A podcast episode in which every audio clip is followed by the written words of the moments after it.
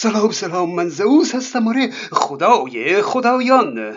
گفتیم که دی از فلاسفه اسلامی خدا رو فاقد اجزا و حالات مختلف می‌دونند و برای خدا یک ذات قائل هستند که همه صفات خدا هم عین ذات اوست.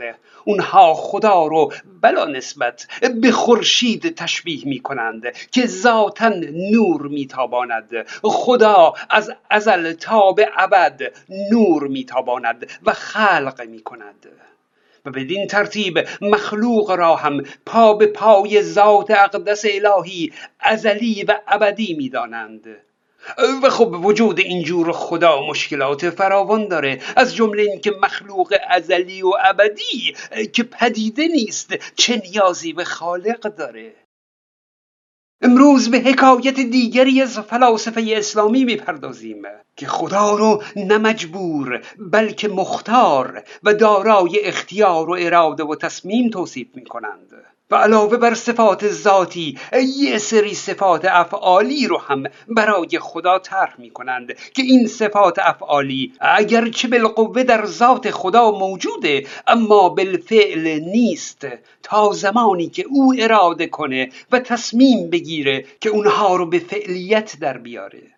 از نگاه این فیلسوفان اسلامی اون خدای مجبور مثل یک جسم کور و کر بی هدف و بی اختیار مجبور به خلق کردن بود. چون این جسم بی روحی چه لزومی به پرستیدن داره؟ اما خدای مختار همچون یک شاه قدر قدرت با اراده و با هدف تصمیم به خلق کردن گرفته. و البته که می‌تونست خلق نکنه. مخلوق این خدای مختار دیگه مخلوقی ازلی نیست بلکه پدیده است محتاج خالق. اما این خدای مختار هم مشکلات فراوان دیگه ای داشته که همچون خدای مجبور قابل وجود نبود.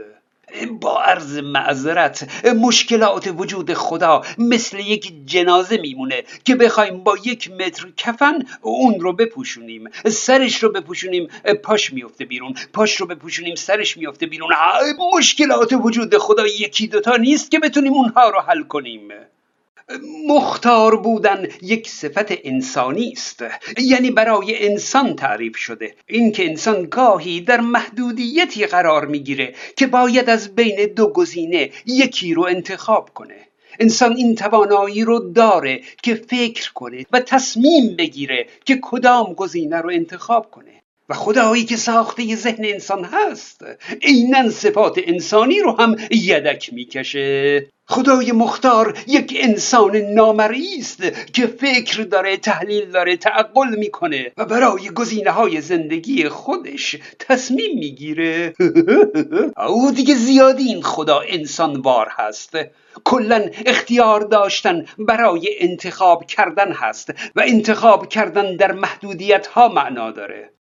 یک آن تصور کنید که خدا به ناچار باید از دو گزینه یکی رو انتخاب کنه. کدوم گزینه بهتره؟ یعنی خدا نمی‌دونه؟ می‌دونه. اگه گزینه بد رو انتخاب کنه که دیگه خدا نیست. پس مجبوره که گزینه بهتر رو انتخاب کنه.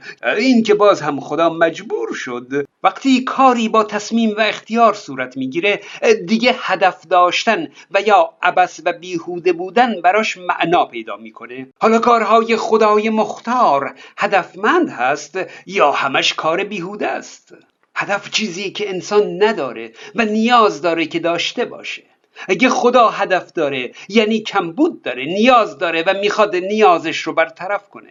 خدا باورا اصرار دارن که بگن خدا نیاز نداره و مخلوق نیاز داره و خدا هر کاری که انجام میده به خاطر نیاز مخلوق هست. اما خب اولا این هدف محسوب نمیشه. چرا خدا می‌خواد نیاز مخلوق رو برطرف کنه؟ اون هدف خدا خواهد بود.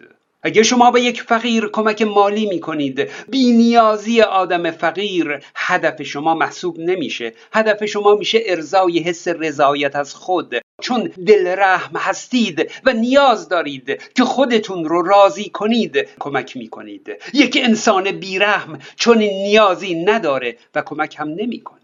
و دوم این که اصلا اون موقعی که خدا در ازل تنها بود و مخلوقی وجود نداشت کسی جز خدا نبود که نیازی داشته باشه. اگه نیازی بود نیاز خود خدا بوده.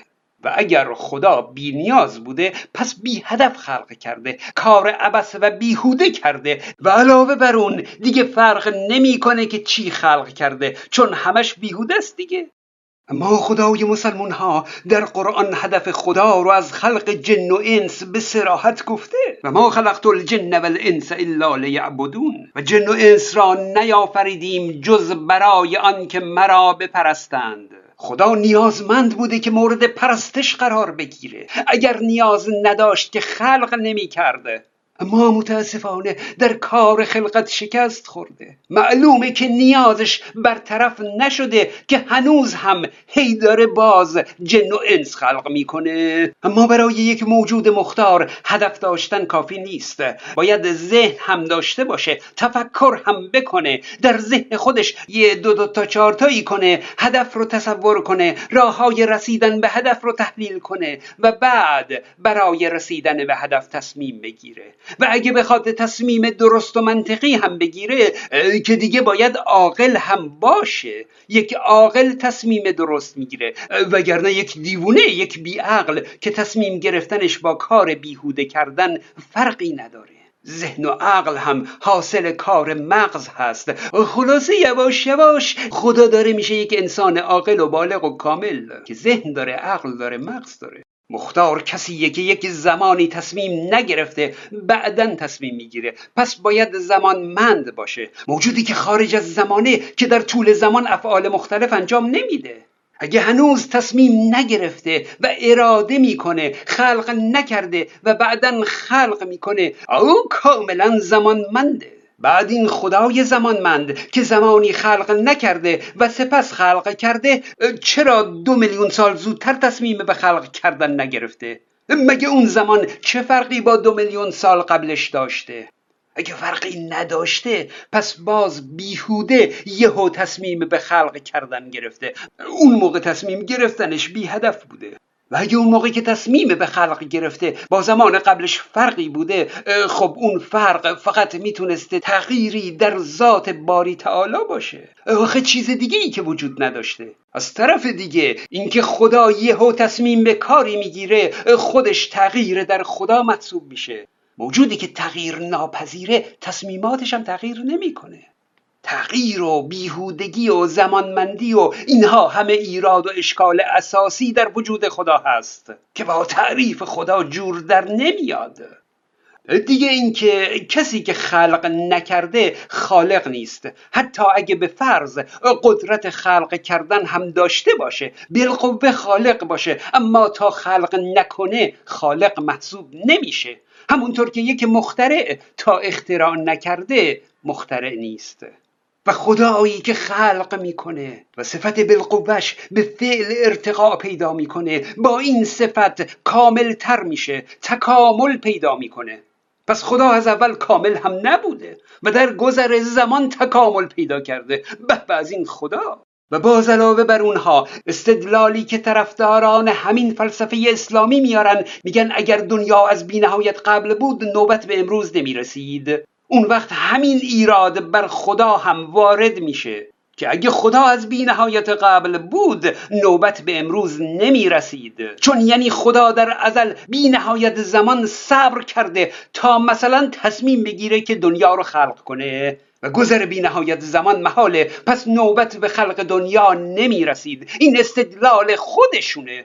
خلاصه اشکال وجود خدا یکی دوتا نیست. هر جوری که حساب کنید وجود خدا اصلا منطقی نیست.